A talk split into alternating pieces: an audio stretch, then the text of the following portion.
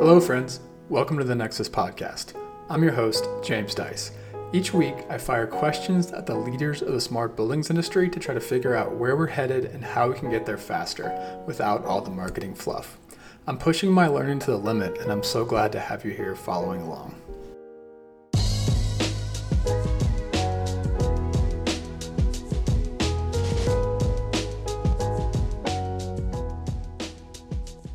This episode of the podcast is brought to you by Nexus Pro.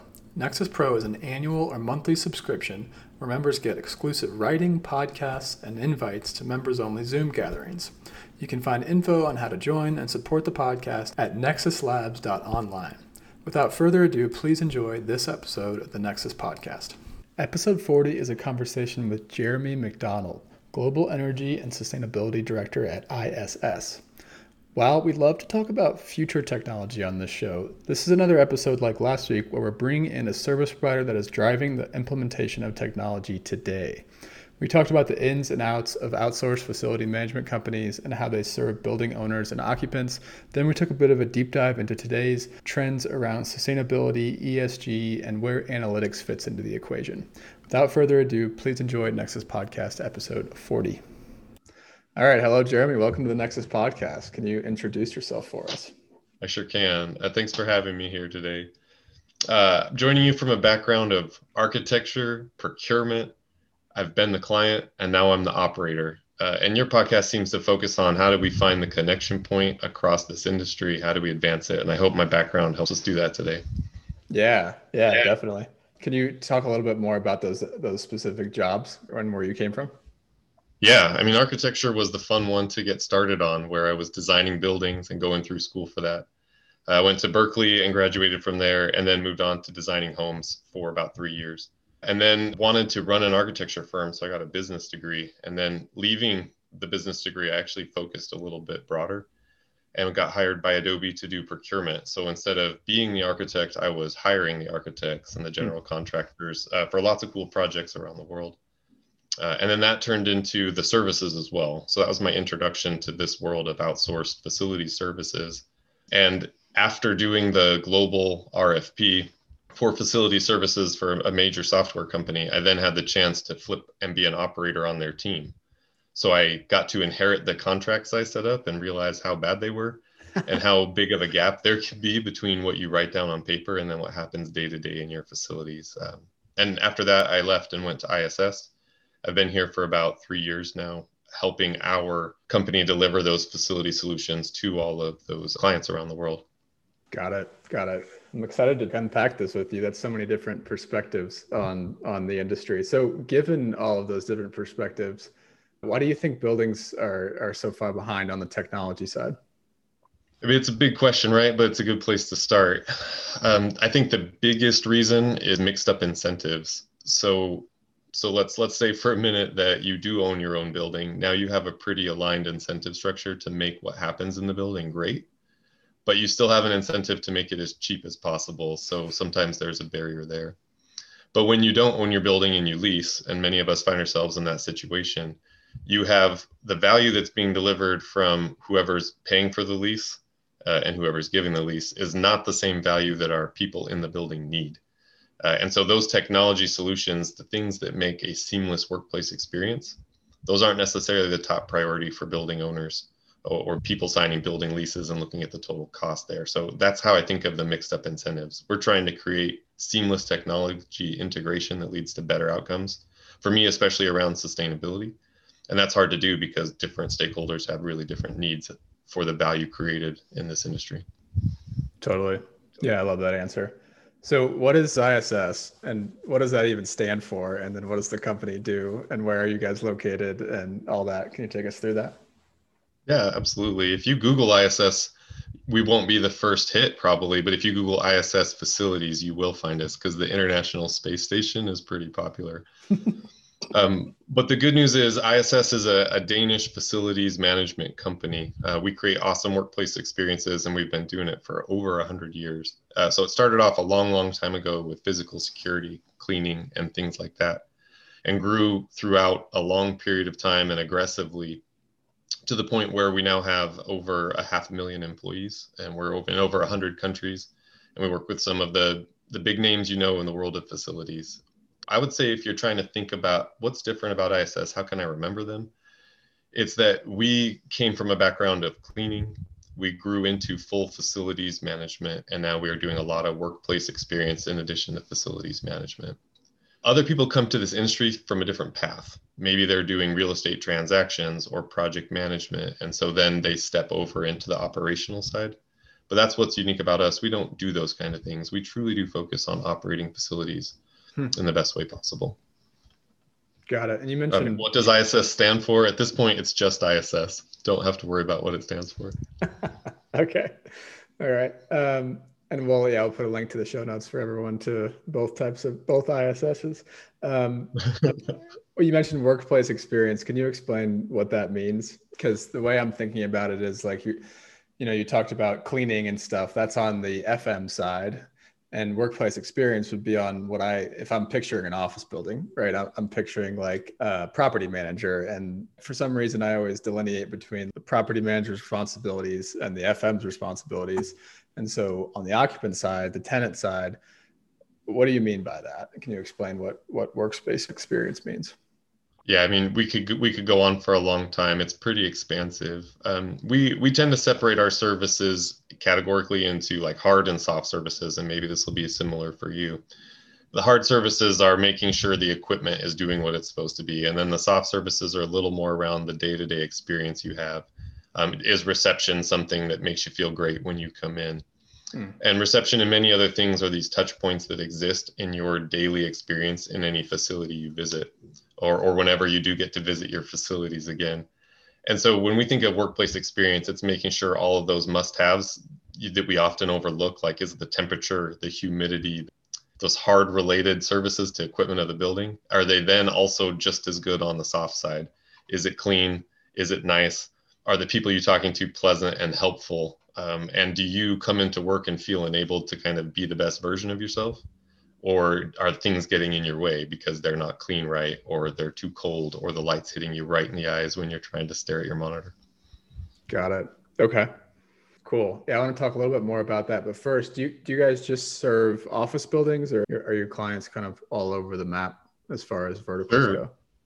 Sure, they're fun. The variety is part of what makes it exciting. So we work with a lot of clients in different segments. We focus on life sciences, so there's lots of lab research and um, office in that scenario. Industrial and manufacturing is big for us, so that's your specialized cleaning services and other services for large um, clients around the world too. Uh, airports are also in our scope, as well as hospitals in different countries we're in. So a lot of different areas of expertise, and it gives us a chance to bring what's unique across different business segments and find innovative solutions. Hmm. Cool. Yeah, the, I just got introduced to this concept called extensibility, and it was in this interview with a Honeywell executive. But he was talking about how you know they serve all these different verticals. Honeywell does obviously, and there's like core facets of technology that span across all those different verticals. And he was like, what we do is try to find you know features or feature sets or different solutions that are vertical specific, but they sit on top of, you know, the same technology stack, which I thought was really interesting way to think about it. Cause, you know, there are core components of running a building and the technology inside a building that totally span verticals. Cool. Yeah. So I want to hit your like this is going to be a little bit of a James education session, a little bit.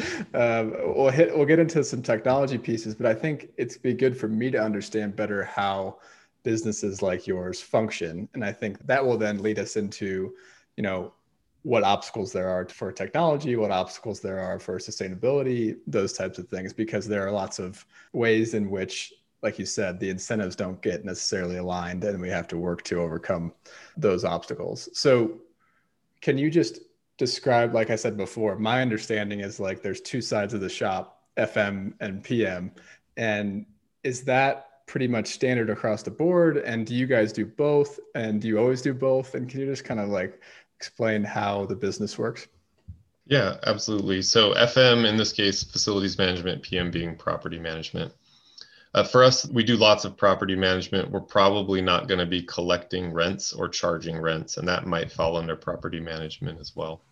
but everything else, I guess, as, as people say from soup to nuts, right, is part of facilities for us. And if usually we've been asked at some point already about every potential service there could be. Mm. And yes, we probably do them. Okay. Uh, if you're if you're thinking about the industry as a whole and, and doing the education, I think we could go to the commercial model that's in place for facilities outsourcing in general. Okay. Um, and so clients come to us with usually one of two value propositions that they're trying to meet. Either they want a better service level, like higher satisfaction than what they've got now, and they're not concerned about necessarily doing it cheaper. Or it's the other way around. They're kind of happy with where they are, but they're looking to save a lot of money so they can invest it in something that's a little more core for them. Hmm. So we see both, right? Are we trying to do more for the same, or are we trying to do the same for much less?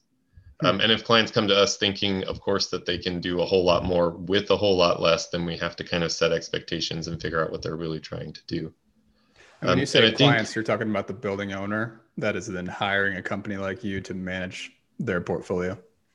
Yeah, but um, I would say I'm focused a little bit more on the building user, so the less the lessee, the person who leases the building, and in many cases, the owner is in fact the same person hiring us. But I'm not thinking of them like a landlord. I'm thinking of them more like um, they just treat it differently than I've seen a lot of landlords treat their building. Right? It's not an asset on their balance sheet. It's a workplace where they're creating their company's mission. Got it. Yeah, huge differentiator. I think so. Um, I mean, then we're focused on their values and what they're trying to do more than we're focused on maximizing the return on their assets. Though at the end of the day, when we maximize the return on their physical assets, it helps their balance sheet, which increases the value to their shareholders. It's just a different way we focus. Got it. Got it. And and there are other companies like you that have different focuses. Can you kind of explain the differences there? So when you think about a company, and sorry, this is going to go pretty big, but companies go through evolutions, right? There are startups, and then they're kind of they reach a point uh, of being really successful. Then at some point they're reinventing themselves, and that cycle continues. And so, if a company reaches a certain level of maturity, they're going to decide we shouldn't be sweeping our own floors anymore. We should hire a janitor for that. Um, and that's kind of like, why does outsourcing exist? Well, because core activities should be performed by the core business and non core activities should be outsourced to someone else that really can do it that way and has a passion around it. So here we are with the concept of outsourcing. Hmm. And then can we turn those activities into something that helps elevate the business as well? Right. So if, if whatever company is trying to do something for their mission, how they clean the building is not a direct contributor. But for us, we can link how we clean their building into their core mission and that becomes our core as well and i think it leads to a much better solution for our clients Got so it. for us it's something that really matters and for them it's not their core focus and i think by having two parties who are really passionate about both topics you get better outcomes hmm. cool so part of what i'm understanding about this like the, the way that money exchanges hands in these types of outsourcing scenarios is that there's the building owner or the asset manager is trying to make a return on the investment, right? So they're trying to, um, I think Joe Gaspardoni on a pre- previous episode called it transactional. Like I'm trying to buy a building, improve upon it, and let it appreciate, and then sell it later. Can you explain how that works and how you guys think about those sorts of investment strategies for buildings? Yeah, absolutely. That touches a lot on the world of sustainability that I'm in. So I'm going to lean a little bit on that to answer your question. Mm-hmm. Um, the model for us is around, you know, if you build a building, it's got a certain life on your balance sheet. And the cool thing about buildings is they appreciate. So at some point, you've got older equipment in there, and you have to decide is the investment, is building it up in some way, is making it more efficient? For me, this is where sustainability hits. If we buy new equipment and make it more energy efficient, does that mean that we'll be able to sell it for more or we'll be able to lease out the space for more? Um, the short answer to that question is yes but you still have to build a business case around how much of an improvement and why. Hmm. Um, and so I think that's where we come in to help support all of those business cases. Uh, and we'll do facility condition reports that will tell you life of your assets, what, how long we think they'll last. Is this the kind of equipment that you should run to failure because it's cheaper that way in the long run, or is it the kind of thing you should replace now because there's huge efficiency gains?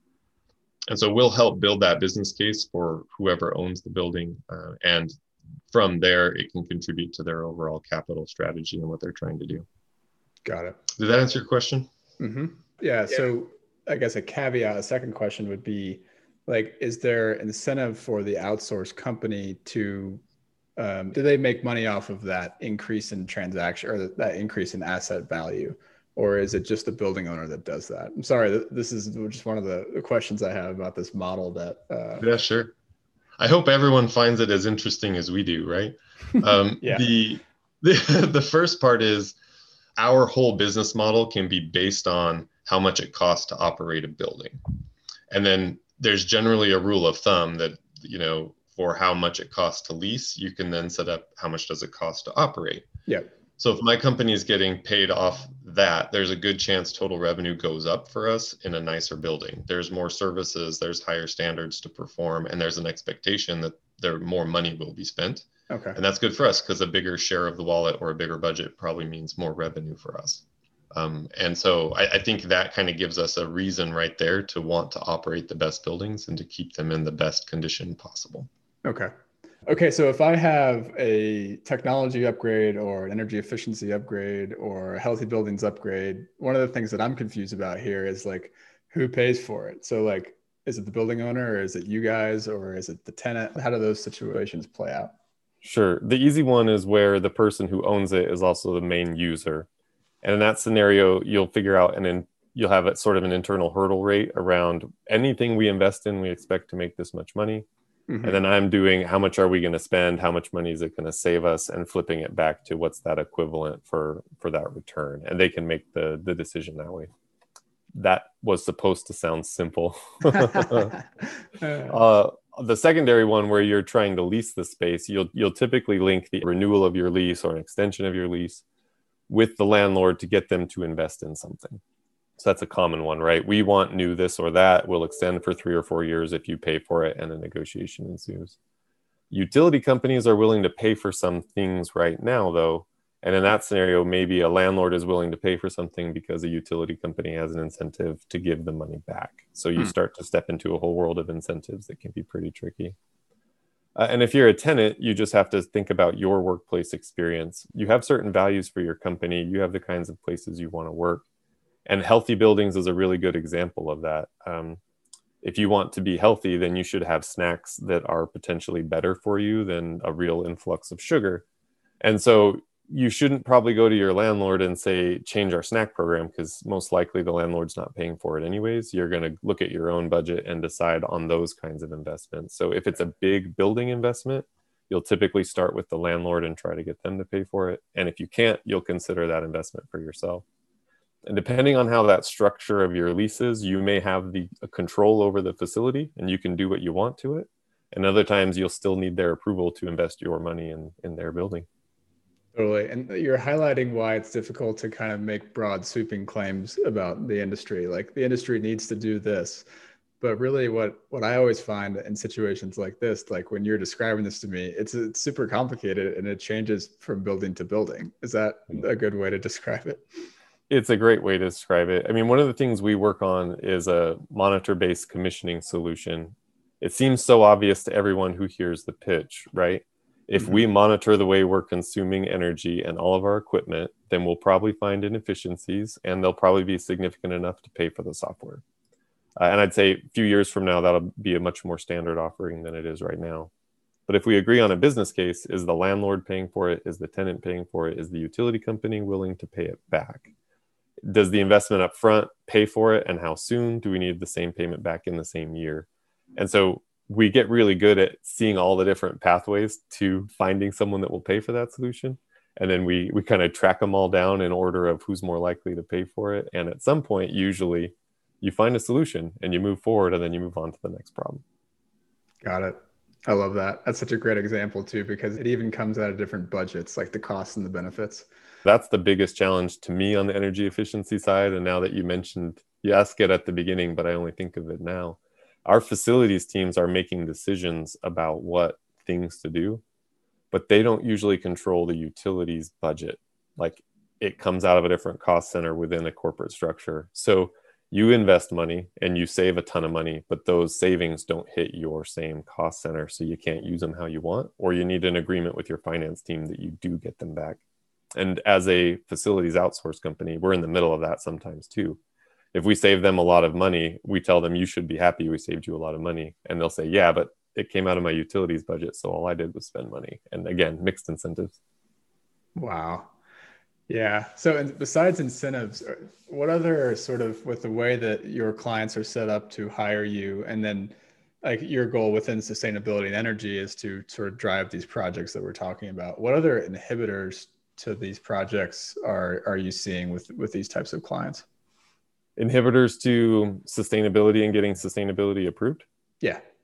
Yeah, I mean the biggest one comes from changing directions from a governmental perspective. Hmm, um, you know, depending on who's in office, you get very different messages around sustainability. And because of that, you get a lot of executive orders. And no matter which side of the party system you're on, the executive orders will generally switch back and forth. and that's yeah. really hard. And so for the last couple of years, what I've heard people saying is, well, you know, maybe if someone else gets elected, there'll be a lot of money for this kind of work. And so it's an easy reason to push it off for a little bit. Um, okay. Um, but now, with the change in the presidency here in the United States, people are still kind of wondering maybe we should wait a couple years to see what incentives come out. And I feel like if we always find an excuse to wait because of changing policy, we'll fail to make any real progress no matter who is in charge of anything. But is that root cause of that? Like what budget? How are we going to pay for it? And they're looking externally to find sources of funding, essentially.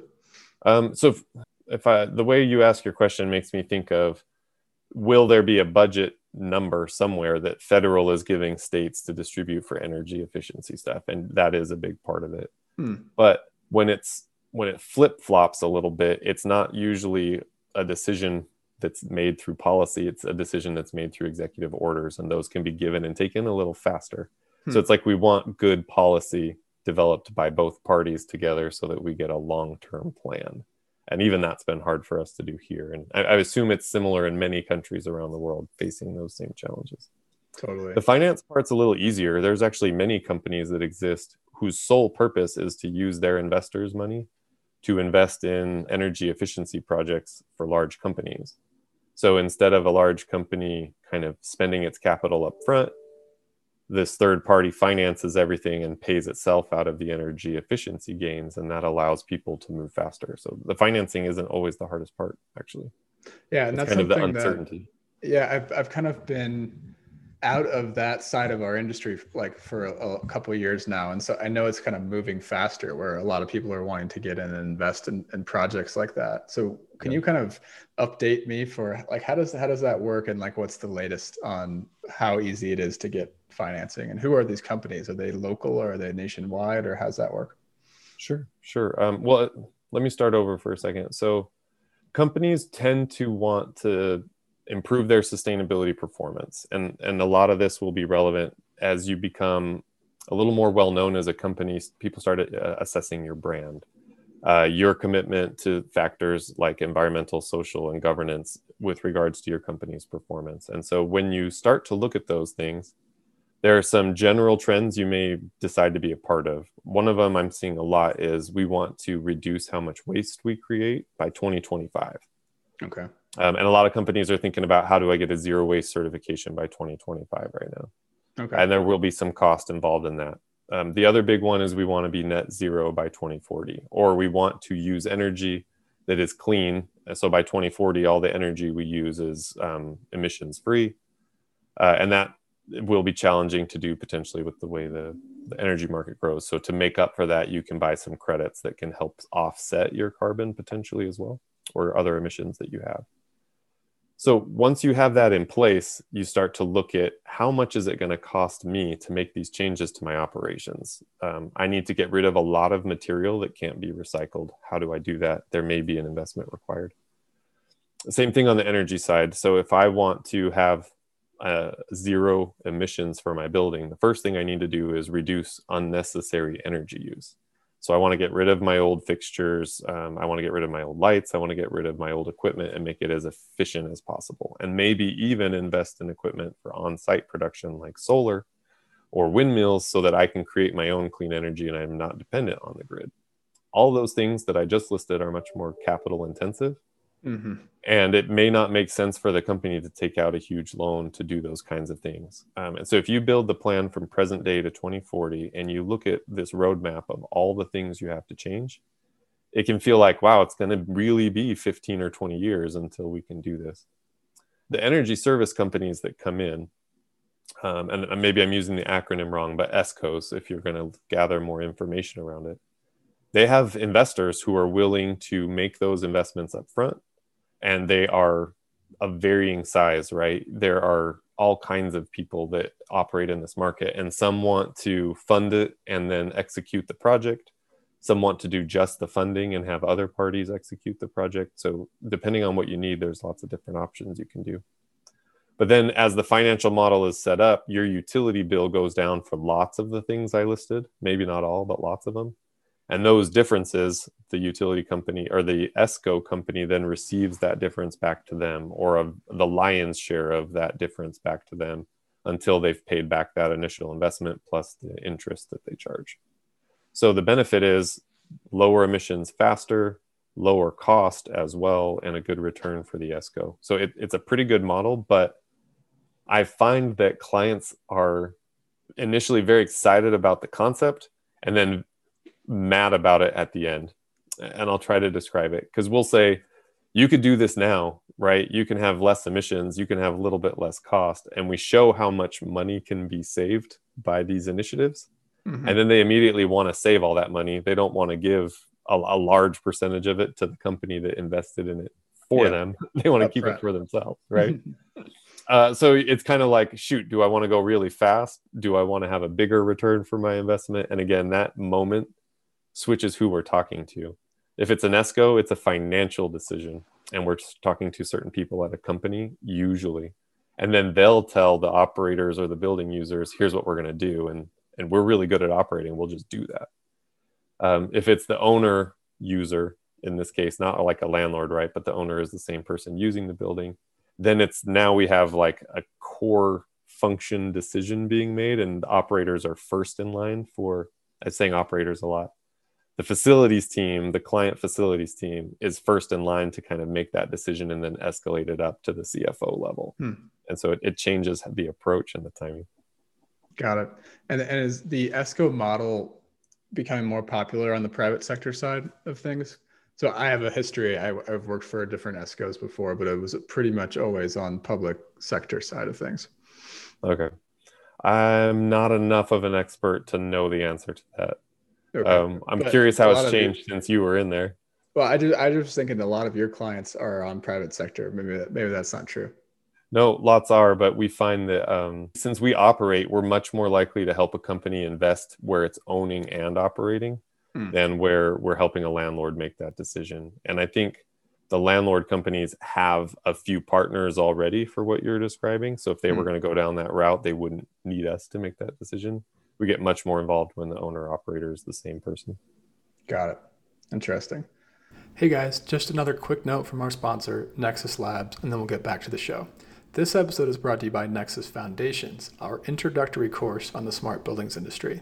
If you're new to the industry, this course is for you. If you're an industry vet but want to understand how technology is changing things, this course is also for you. The alumni are raving about the content, which they say pulls it all together, and they also loved getting to meet the other students on the weekly Zoom calls and in the private chat room. You can find out more about the course at courses.nexuslabs.online. All right, back to the interview. Cool. So let's talk a little bit real quick about ESG. So it's uh, becoming more and more popular to use that term because it's there are lots of tailwinds behind it. Can you explain ESG? How do you think about it? Um, and then how does it impact the facilities side of things and the technology side of things in the building? Yeah, definitely. Um, well, we'll do education style, right? So we've assessed risk of companies since forever, trying to figure out where we can get the best investment return for all of ourselves. And ESG is another series of risks that is getting a little more attention because these factors seem to be more important recently. One is environmental risks, the S is for social, and the G is for governance. Um, and environmental is critical, right? If you're producing chocolate candies and the environment around your farms is getting hotter and hotter, you're going to need more water. You may be at risk for kind of catastrophic things that happen. We've seen more fires, we've seen more droughts, things like that could really destroy your business. Hmm. And so, what looked like a great investment at first has a greater environmental risk than you realized. And now you've lost all your money or the company's underperforming, right? That's kind of the focus. Social risks, right? Are you dependent on a labor market that's not really fair? And are you kind of going to be stuck at some point having to fix that? Um, you you can see all kinds of examples of this around the world. Hmm. And then last would be governance, and I think of that more like are you able to escalate problems within your company quickly and resolve them or are you likely to have someone try to cover it up who then tries to cover it up who then tries to cover it up and eventually eventually your ceo knows about it and can't tell the market or something horrible like that right and you have a scandal on your hands so if you have the right controls internally, when mistakes happen, you can fix them and you can tell all the stakeholders you're supposed to, and the issue is resolved instead of becoming a governance risk that puts your whole business model in danger. That's ESG, right? And we we look at those factors a lot, and there's great agencies out there that evaluate those. If you're publicly traded, your company is probably scored by those other kind of watchdog agencies, and you can look and see if if you're working for a company that does well in these areas or not. Hmm. Those are very important areas. It's it seems like to me though when I've when I've read up on ESG, from a facilities perspective, it's just the E pretty much, right? Is that is that like how it yeah. plays out for you guys?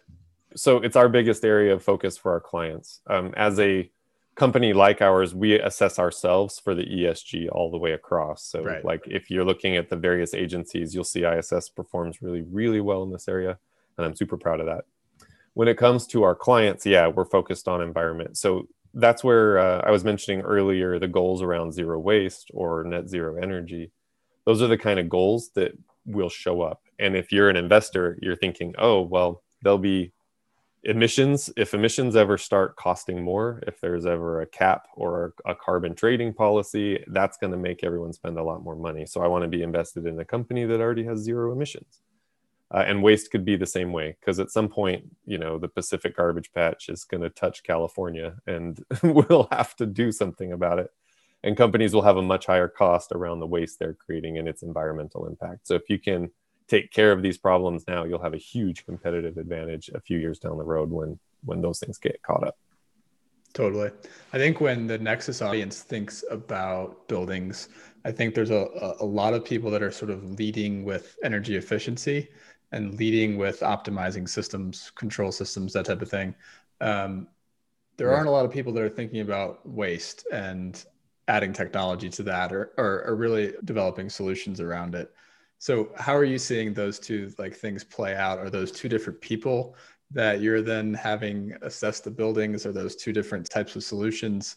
Um, the, the way you've described to me in the past is like energy is hard engineering and waste and sustainability is like soft services and they're like two different things how, do, how does that yeah. show up for you yeah sometimes i feel like dr jekyll and mr hyde because those both those things do report into me um, so I, I need to be able to fit on both sides of that dichotomy that you described i described and i think it's accurate um, so my team has engineers and building controls people and they are generally interested in solving problems around the harder stuff of the building, harder services, not harder necessarily technically. Mm-hmm. Uh, and then, yeah, the other half of my team is focused on waste, and it feels like that's softer. So I will reinforce that. But I think too, everyone does love solving problems and gets interested in figuring it out.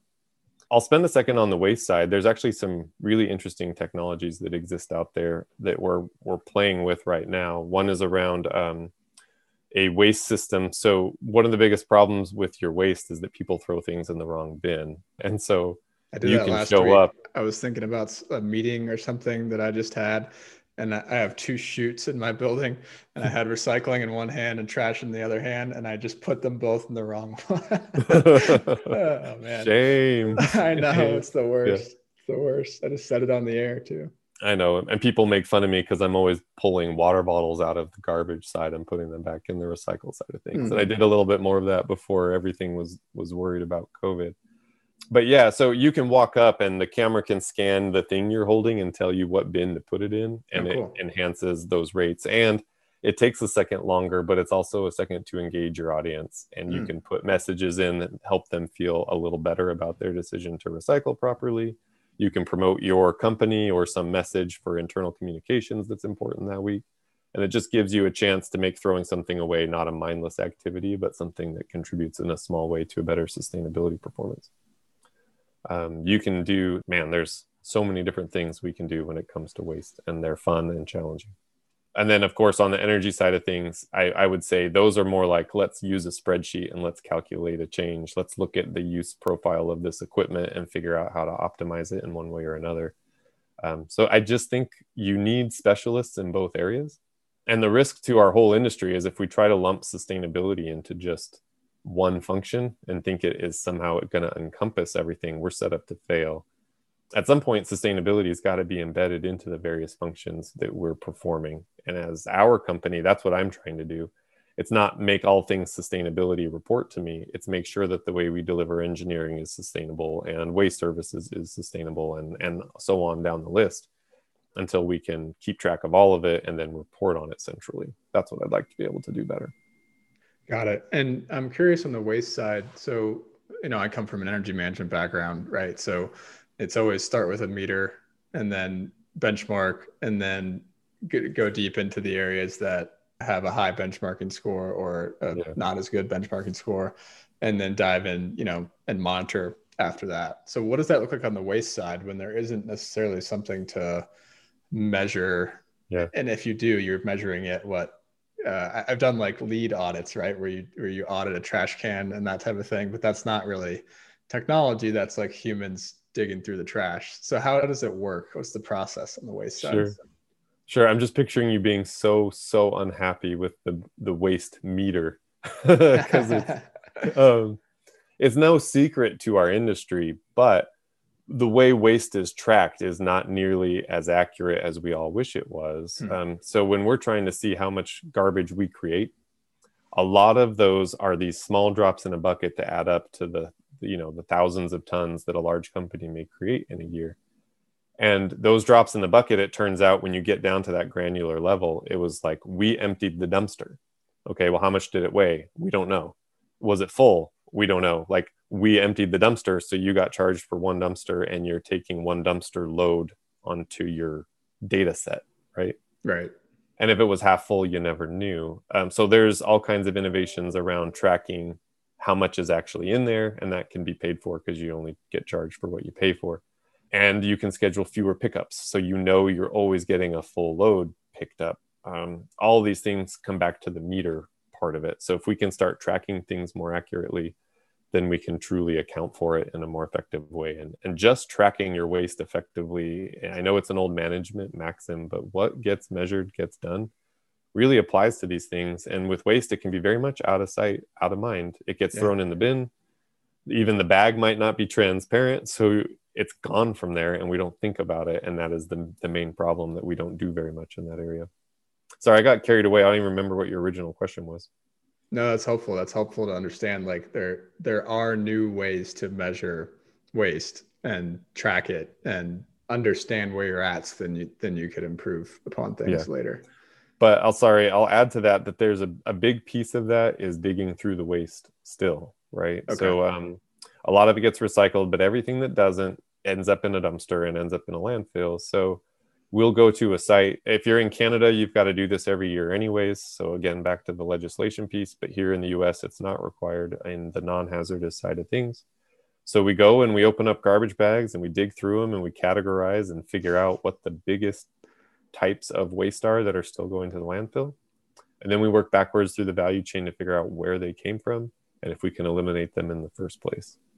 Uh, and that's that's just the hard work of it because at some point you get through the easy stuff and you've got really unique materials that are a byproduct of whatever you're creating at your site. And you have to think about product and process innovation to eliminate those kinds of materials. And all of a sudden the world of managing waste has circled back around to become a core component of a company's value creation process. And uh, that's where i think we can have a huge benefit to our clients.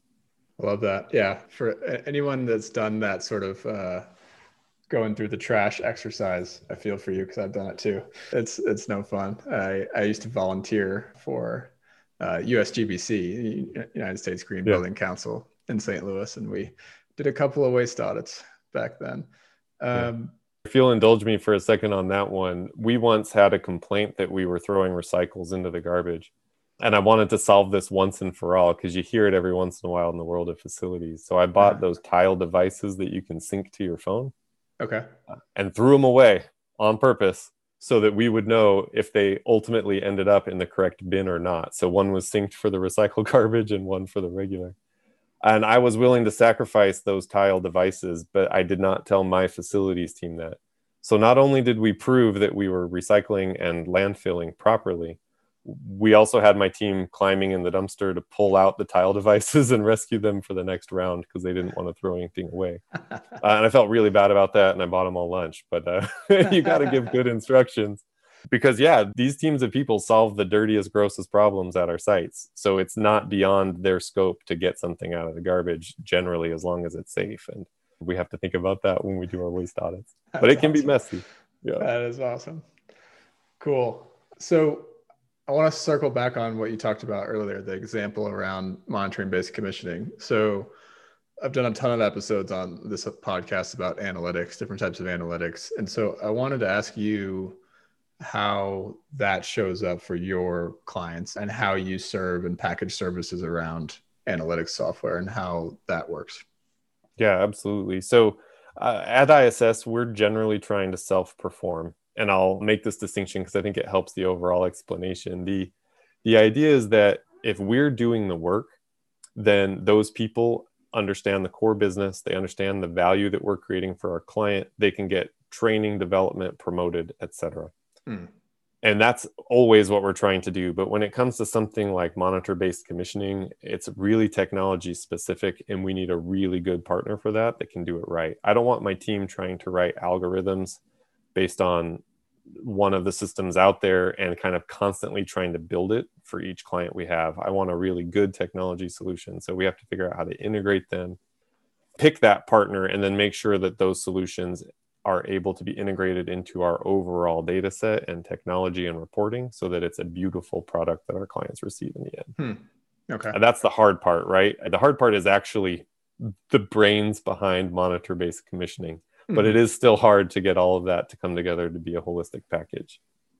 So, what is the whole package for you then? So, you have we don't need to get into like the specific software, but you have a software provider, and then how mm-hmm. do you wrap services around that to then take, like you said, what do you take to your client, I guess, and how do you sell it to your client? Yeah, this will touch on a few things we talked today. So, the first part is we're trying to convince them this is better for their business overall, right? And that's usually a financial payback. Okay. Um, and we find that we easily save 4% of total energy cost by putting monitor based commissioning in. Like that's okay. the low end of a range. Um, it, like you could pick that. It's like picking money up off the ground and usually a building is large enough that 4% pays for that cost okay um, i don't software think plus your your fees yeah okay um, i'm wondering if i'm touching on topics i really shouldn't talk about to the industry but I, I feel like this is stuff that matters and i want everyone out there whether they're hiring iss or not to realize that monitor based commissioning is something they should be doing for their buildings already because you can pay it back just on the financial side of things but separate from that you are going to have equipment that runs better and lasts longer. And it's not just replacing a piece of equipment. If the thing you have to replace is on the roof, now you need a crane. And there's an incredible amount of cost that can be avoided by operating our equipment longer. And I know I've made an argument already about getting more efficient equipment, but there's also a place for making sure things we have invested in have their full asset life. And many things, just because they're old, are still highly efficient if we operate them correctly. So hmm. and on top of that, now you have if my equipment is running the way it should, then most likely my building is going to be better balanced, which means as a facilities team, you're not going to be getting people on one side of the building who are too cold complaining and the people on the other side who are too hot. And the more time we spend going to answer a hot cold call, the less time we spend taking care of key issues and making sure the facilities really runs right. and you can't send a person around fast enough to check all the things that your technology solution can check it's just not even practical to think of all the different things they'd have to go try and see firsthand but you can pull all of that data into a software solution and crunch it and be able to know what needs to be done. So there's a huge payback for every single person that tries to do monitor based commissioning. It hasn't really failed yet. Um, i'll go back on that. Failure points are if you do nothing with the data. So that is where you have to come in to have an integrated solution. And you're going to want reports so that you know what faults are being identified by your software solution. Some of those faults can be easily resolved by your team. Some might require capital investment. So now you've got to have good governance internally to escalate those kind of issues and get quick resolution. And then we typically run a aging task report. So if something's been identified by the system and nothing's been done about it, as that time goes by and that task sits there for longer and longer, it needs to get escalated at the right moment in time. Why is nothing being done with this? We know something could be better and we're not doing anything about it. What's the holdup? So that kind of tie in makes sure that the value you could be creating is in fact realized by the people at the site. Uh, most monitor based commissionings don't auto resolve things, right? Mm-hmm. maybe that's a, a, future state where the the intelligence can then make the changes to the way you're operating. But i think for now we like having the control over our systems and seeing what's done to identify problems but not to resolve them automatically. Totally. So when you guys go to your clients you're selling based on obviously like quick payback energy cost savings right that then pay for the service but you're then saying hey by the way there's these other value streams as well that come from it? Yeah. Got it. So what like what does your team look like? Like you selected that software provider. Do you then staff a group of people that are like the analytics nerds that are then supporting all of your clients' buildings, or how does how does that yeah. work? And then I mean that's do... a a great way to describe it. Um, okay. So there's there's different levels that could be done, right? So I won't jump too deep into like is it a super high touch or low touch kind of model, et, et cetera? But typically, you're going to need a controls person who can go in and understand the data coming out of the monitor based commissioning tool. Mm-hmm. They do an incredible amount of diagnosis, but they don't do everything. And so you need that controls person who understands what might be happening connected to that data and can help get the last little bit. Um, and then typically they'll be the person who assigns resolution priority. You know, um, you can auto assign, right? We know this thing is wasting more energy than that thing, so we'll do the thing that's wasting most energy first. That's kind of obvious.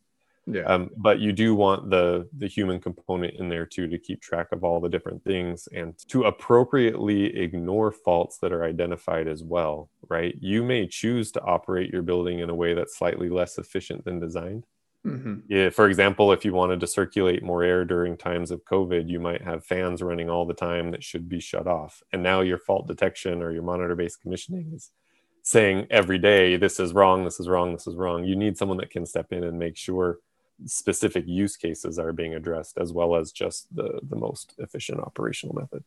Got it. So then you have these analytics nerds. We'll call them. I usually call them that. Um, yeah, I think that's a badge of pride, right? It's not endearingly. Yeah, it's an endearing term. Um, so then you have the ISS people that are also the building operators as well. So they're going to be on a different team, right? So then are the analytics nerds giving them a list of things that they need to go focus on, or how does the implementation side of things work for you guys? Yeah. At first, it's a little bit of the old teammate stuff, right? Of like, we're going to storm up and get in each other's way for a second. Then we're going to form into a team and then we're going to perform okay. really well. So, yeah, I mean, the old model of like the engineer kind of knows what's happening at chief engineer, engineers, technicians, that all is still really relevant. And a lot of our best people monitoring the commissioning are people who have been technicians and engineers at some point and really like the technology side of things or the control side of things. So they stepped more into a role like that. Cool. So typically they've got common backgrounds, common language, and it only takes a second for everybody to realize this is like a fun tool to use and we're going to do cool things. Um, but it can have more stakeholders than that where the client needs to weigh in. Uh, we can bring in specific engineers when replacement issues are, are coming. You know, what equipment should we replace with which one is more efficient what's got a better return. So maybe we bring in some like hired guns for a minute like our engineering team can come in and consult as well. Mm-hmm. and then some of our clients it is us doing the work. Sometimes we're just the um, soft services and not the hard services for example. So now we're working side by side with our customers to do some of that higher level stuff that's more core to their business. If they're in manufacturing then their engineering is essential to the product they're creating. And again, this is the fun area where now what we're doing as part of the facility is also core to what they're providing for their company. I see. I see. That's what you meant by that. Yeah. So are you then, since you're serving different, so I'm assuming like a corporation would have like a sustainability professional that you would then interface with. Uh, that would be another stakeholder that might care about this data or these analytics, right? Are you then also serving other people besides an individual facility operating team with the yeah. analytics software? For the most part, it's how you described it. It's mostly the facilities team. And then oftentimes there's a central sustainability function. And they spend, since they trust us on the facilities side, they spend most of their time looking at the S and the G in the ESG model. We said they're not coming in to work on it directly, but they have set very clear requirements around the data that they need mm-hmm. by the end of the year. Uh, so we're helping to track all of the utilities data and then all of the waste data, going through it all year long. Why are there variances? Why is it more or less than previous time periods? And then having all those explanations ready so that when a company does its annual reporting, and typically sustainability is annual, there's not like a quarterly sustainability report um, they are ready with all of that. It gets audited by third party accounting companies, right? Like the big time auditors come in and take a look at this as well. So we have to be ready to use their format and answer their questions. But those are the main stakeholders. Got it. Very cool. Yeah, I, I've seen that happen where there's that initial resistance of the kind of the old way of operating the building. And then, you, like you talked about, the engineer, the technician, and I've seen other organizations that have done that same thing where you, you make the analytics super user, uh, you know, one of the guys essentially, and he's then introducing the technology, or she, but usually he is introducing the technology to them from the same team, essentially, yeah. right? Whereas I've it just reduces it, some barriers. Yeah, I've seen it the other way around too, where you have like an external commissioning agent, for instance, and I've been that external commissioning agent before, where it's just like it, it, takes a lot longer, I guess, to get on the same team than yeah, if you have like an operator that's just becoming the super user. Um, I agree with what you're saying. You know, you made me think of something else. You've asked before, like, why is it hard for buildings to adopt technology? And now we're talking about the people behind it and the roles they have and how it contributes. And I feel like I've thought of ISS like it grew up from operational perspective. Other companies have grown up from a transactional perspective, but are any of the companies that are big and established facilities management companies did they start off as technology companies? And maybe if they did they would be really good at the technology implementation. Yeah. Um, but there are some companies out there that have have started more on the technology side of things. So if they're not all bought out and they become some of the huge providers maybe you will see some of the technology adoption you're curious about. Yeah maybe so speaking of technology, a technology that goes hand in hand with analytics is usually the CMMS. You know, analytics provides some insight and then the work order is created to fix that, right? Mm-hmm. How do you guys approach that? And have you gotten into integrating the two or what's the process like to sort of keep track of all the different opportunities? Yeah, integration is the key part. So when you look back at your assets, you want to see as a building owner, I, I think is the perspective I'm assuming here. You want to know that key equipment pieces in your building have been well cared for, all the preventative maintenance has been done. And um, oftentimes, our entire reputation is on the line if some key piece of equipment didn't have its useful life that it was supposed to, right? Mm. So, you have these big critical pieces of equipment, and we've been keeping logs in our CMMS since forever for that equipment. So, okay. it's it's the owner's data, but we're obviously taking care of it. And now we're adding a new technology that can make sure that equipment is optimized at all times, right? We're monitoring it and making sure it's commissioned all the time, not every five years or, or once when the building is created. So you want to be able to get that huge data set that you have now. You know, every five minutes you're pulling these intervals of data versus like we did a PM last month, we did a PM last month, we did a PM last month. And so there's a mismatch still, in my opinion, in the industry in how do we make this voluminous data we have now effectively combined with kind of the data we had before. Yeah. how do we keep the history of all that together in a way that's efficient? And i'd say that's still being figured out. The easiest way to do it in the short term is you have that huge data set separate and then you link it with your work order system. So the task that monitor based commissioning is identifying gets entered into your system for your CMMS, and there's a link back and forth so that if you want to dig deep into the other data, you can. Yeah. Um, and thank goodness for that, right? Because some of our systems can't handle that much data, anyways. You like right. it's just different, uh, and that's the way we do it too. At this point, um, we don't necessarily want automated work order creation yet, because as I mentioned, you can get a lot of faults that you don't want to do anything about for now and you need someone to say nope no action for now if that automatically created work orders then your facility management companies would start failing their kpis around completing work orders on time because you could in theory have many many many things come out especially when the system is newly commissioned to run uh, and that would be a bad outcome for everyone Yes. Can you talk more about that? I think that's one thing that people that are new to this sort of world don't understand is the like how these sorts of KPIs are baked into the contract for the facility manager. Yeah, sure. I mean, when you outsource, you want to know that it's being done right, but you don't want to have to watch it all the time anymore. That's the whole point of outsourcing it. So you agree upon key things you'll measure.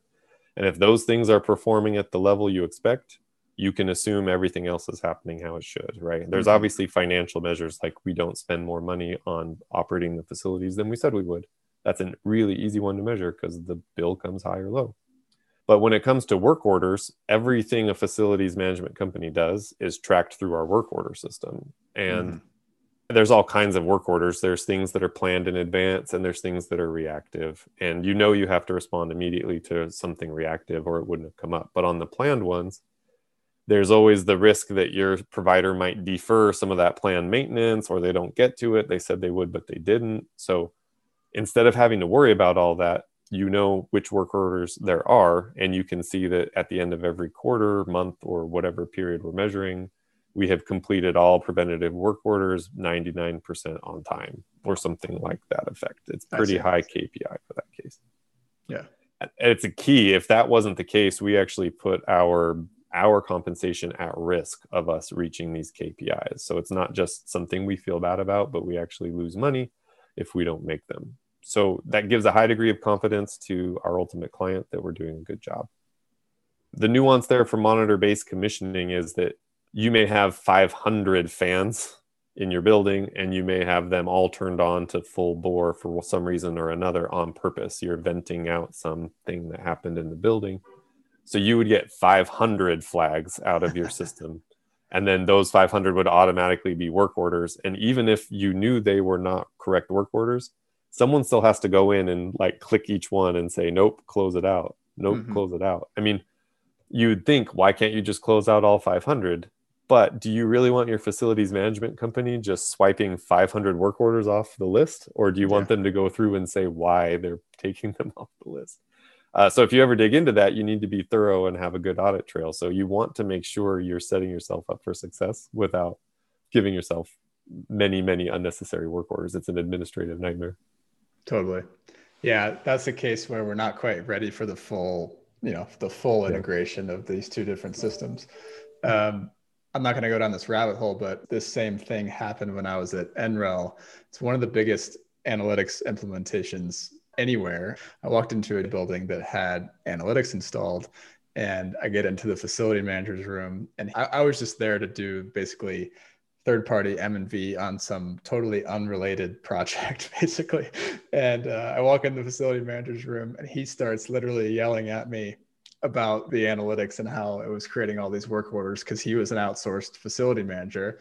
And they were basically just ignoring immediately. Like one of his tasks first thing in the morning was to log in and basically clear all of the analytics produced uh, work orders out of there because basically just like these are not relevant. Essentially, he wasn't even reading them Hmm. because no one had thought to say like, well, there needs to be a filter in there that just, just decides whether they're they're real and needs to go. Yeah. Yeah. So it's definitely seeing that show up.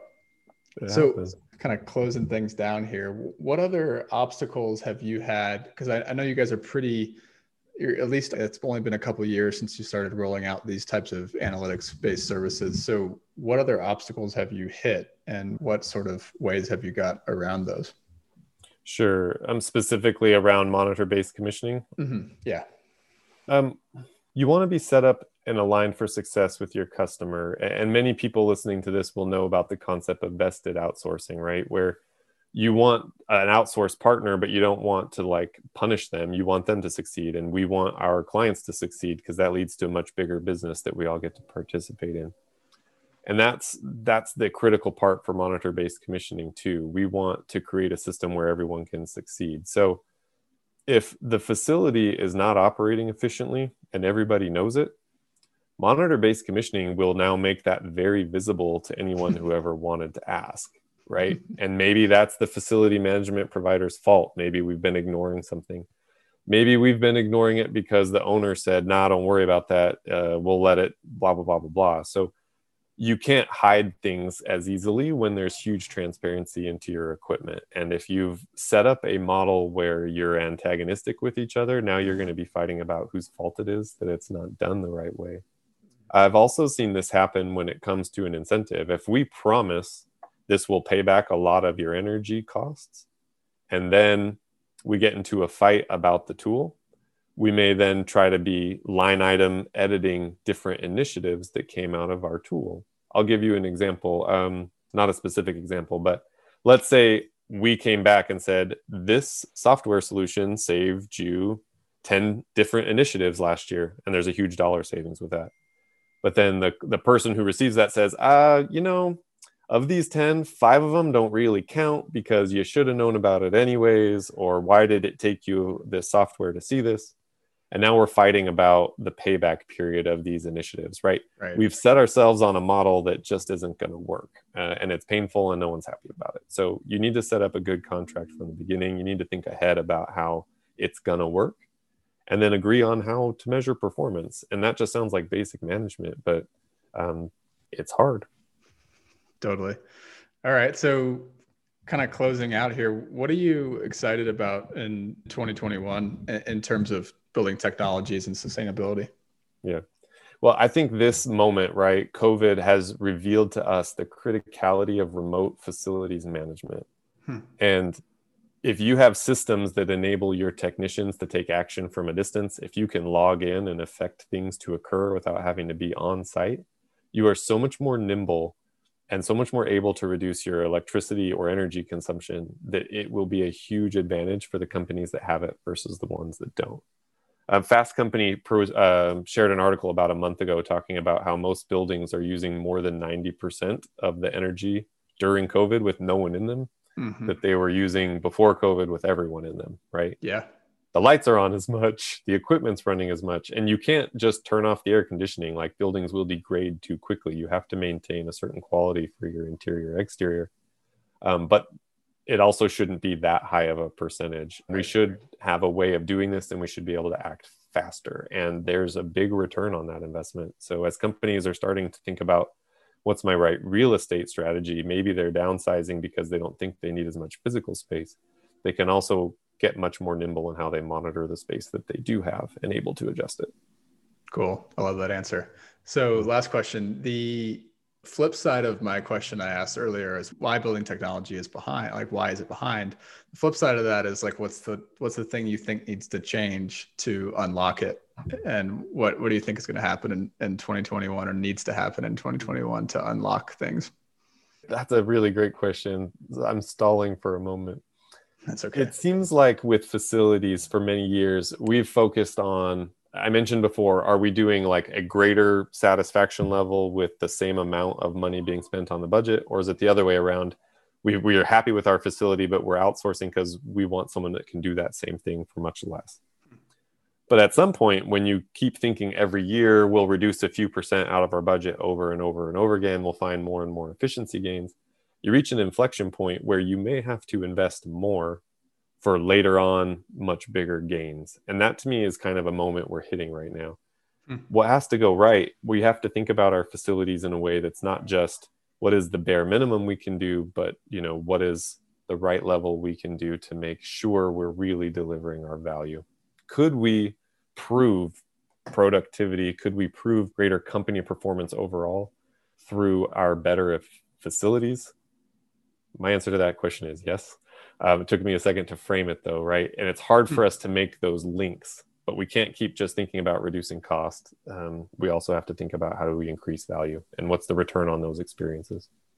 Yeah, I wrote an article two weeks ago and I, I called that specific piece of the the puzzle i called that the path to business value i think i called that but like yeah moving from expense to top line revenue in some way um, I, I, agree. We, we've kind of been marginalized uh, in the past, right. and these types of products can easily get marginalized. Yeah. Well, and we've marginalized ourselves, right? I think we're always, this happened all the time in the architecture business too. It's like we're negotiating with our peers. We're all saying we can do the same just as good for a little bit cheaper. But at some point, we need to change that story, and, and the opportunity will finally be recognized that we can do much, much more with a little more versus a little, a little less. Totally. Well, thanks so much for coming on the show, Jeremy. This was fun. Yeah, thanks for your time. I look forward to hearing them all. All right, friends, thanks for listening to this episode of the Nexus Podcast. For more episodes like this and to get the weekly Nexus newsletter, which, by the way, readers have said is the best way to stay up to date on the future of the smart buildings industry, please subscribe at nexuslabs.online. You can find the show notes for this conversation there as well. Have a great day. Bye.